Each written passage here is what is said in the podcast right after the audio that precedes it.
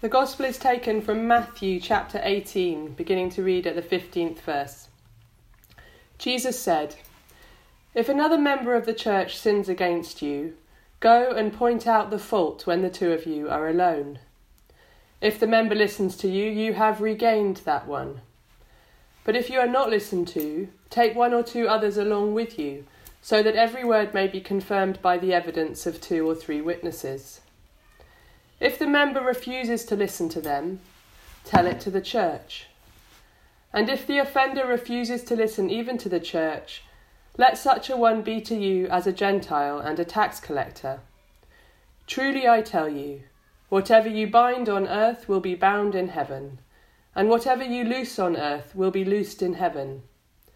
Again, truly I tell you, if two of you agree on earth about anything you ask, it will be done for you by my Father in heaven. For where two or three are gathered in my name, I am there among them. This is the word of the Lord. Thanks be to God. May I speak in the name of God, Father, Son, and Holy Spirit. Amen. Jesus spent a lot of time praying, and he taught us to pray too. And one of the lines he taught us to pray was, Your kingdom come, your will be done, on earth as it is in heaven. In our Gospel readings for the next few Sundays, Jesus offers a series of templates for those seeking to build God's kingdom on earth, to become, if you like, kingdom communities. And as we begin a new academic year, I begin as your new chaplain and we look forward to welcoming new members, it seems a good time to start reflecting on the kind of community we want to be. Today, this evening, the template that Jesus offers us concerns reconciliation when there has been conflict between members of the community. Perhaps quite a heavy start to our reflections. Just when our lives seem to be governed by rules and regulations in an effort to curb the rise of coronavirus, we tune in to church to get a break from it all, and Matthew hits us with another set of rules guidelines for some juridical process under which the church is to conduct its disciplinary business. Or is that what they are? This evening's text is also known as the Rule of Christ, and it helps us reflect on how we, as members of a community who believe ourselves to be one body, because we break bread together and are baptized into the one body, how we hold that community together even in times of conflict. In the words of Jesus, how we regain a brother or sister who has offended. At the heart of this lesson from Jesus is a focus on reconciliation and restoration rather than punishment. The tenor of this whole chapter in Matthew's Gospel is of going towards the offender and inviting them back into conversation, a dialogue we hope will lead to confession, restoration, and ultimately reconciliation. Our passage tonight is sandwiched between Jesus telling the parable of the lost sheep, the shepherd who left the 99 to go after the one lost sheep and bring it back, restored to the community and following our passage tonight, we have a conversation with Peter about forgiveness. You can never forgive someone too many times. So, as a community seeking to model God's kingdom on earth, let's turn to the four steps that Jesus outlines for dealing with conflict. First, it involves if, if it involves one other person, try and sort it out between you. Next, call in a couple of trusted members to work with you. If that still doesn't work, turn to the wider body of members. And finally, if none of that has worked, the person may need to leave the community. In a previous parish in which I served, we had a member of the community who I'll rename Brian out of respect for his privacy. Brian arrived at church one Sunday and immediately settled in. He was kind, friendly, helpful, and keen to get involved. On top of that, he seemed to be on an important spiritual journey and was looking for a church that would walk with him on that journey. He was every clergy person's dream new member. He quickly became a valued member of the team. And then, on one terrible morning, we received an anonymous letter informing us that Brian had a criminal record and had spent time in prison for sexual abuses, including towards the person who had sent us the letter.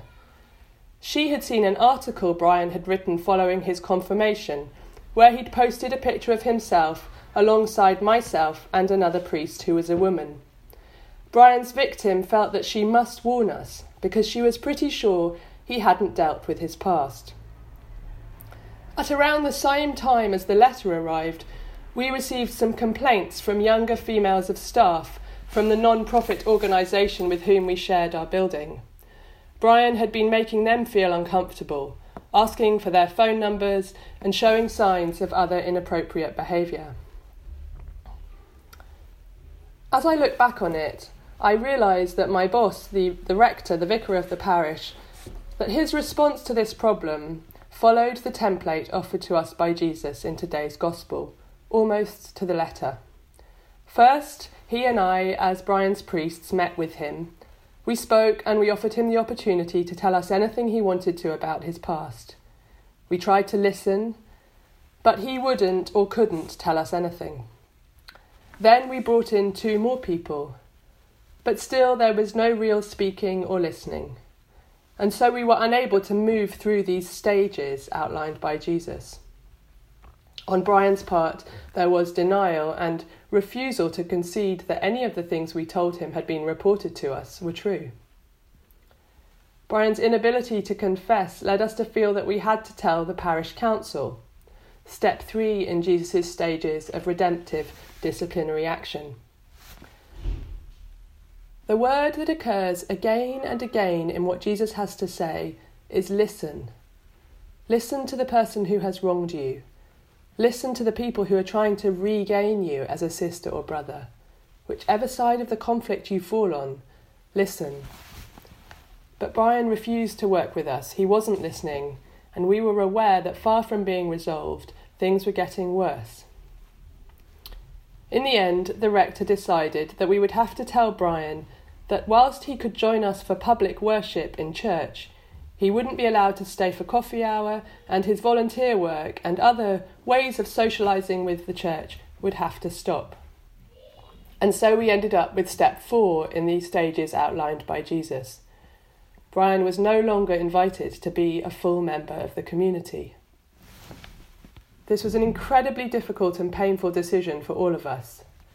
For me, I felt that the church had failed to help Brian, who was clearly dangerous and had serious mental health issues. It felt like more than we could cope with, drawing only on the resources of our community.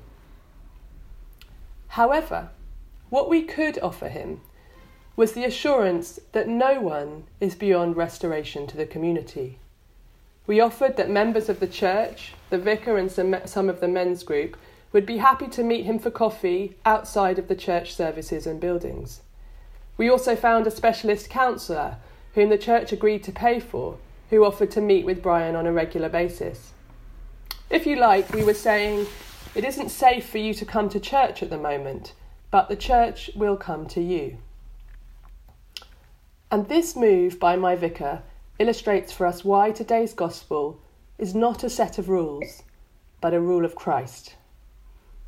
How do we understand the last stage of redemptive action offered by Jesus.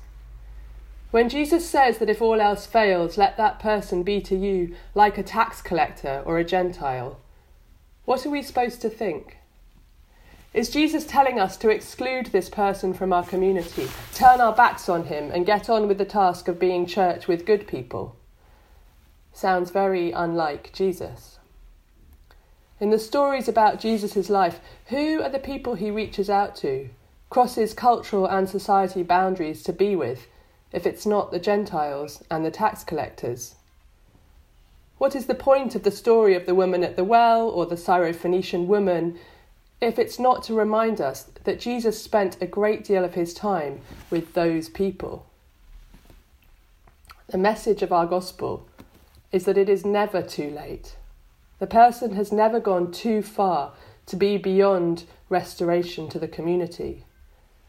This gospel passage comes hot on the heels of the most iconic parable of going after the lost one. The shepherd doesn't wait for the offending sheep to come home.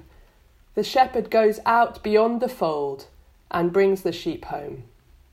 No one is beyond the reach of God's grace.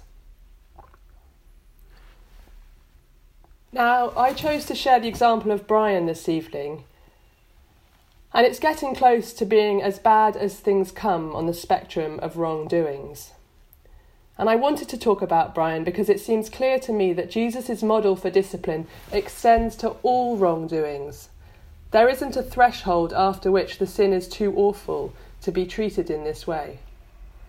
But the invitation Jesus extends to those who have been wronged, that they should seek ways to restore the wrongdoer to the community, applies to all of us, whatever the nature of the wrongdoing, however big or small.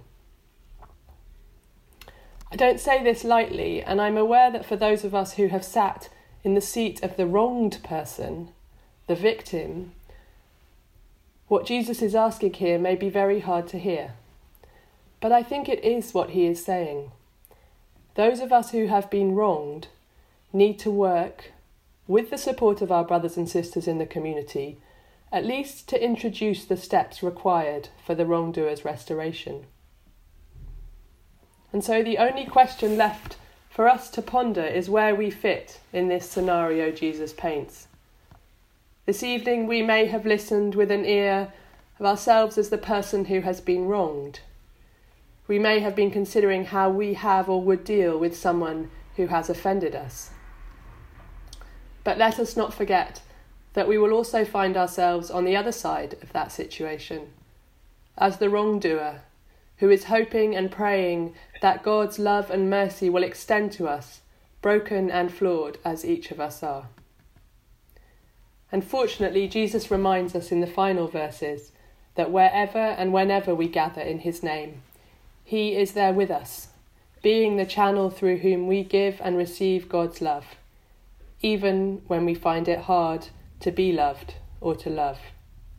It is through God's strength that we can imagine becoming a community that is building the kingdom of God in Leuven. Amen.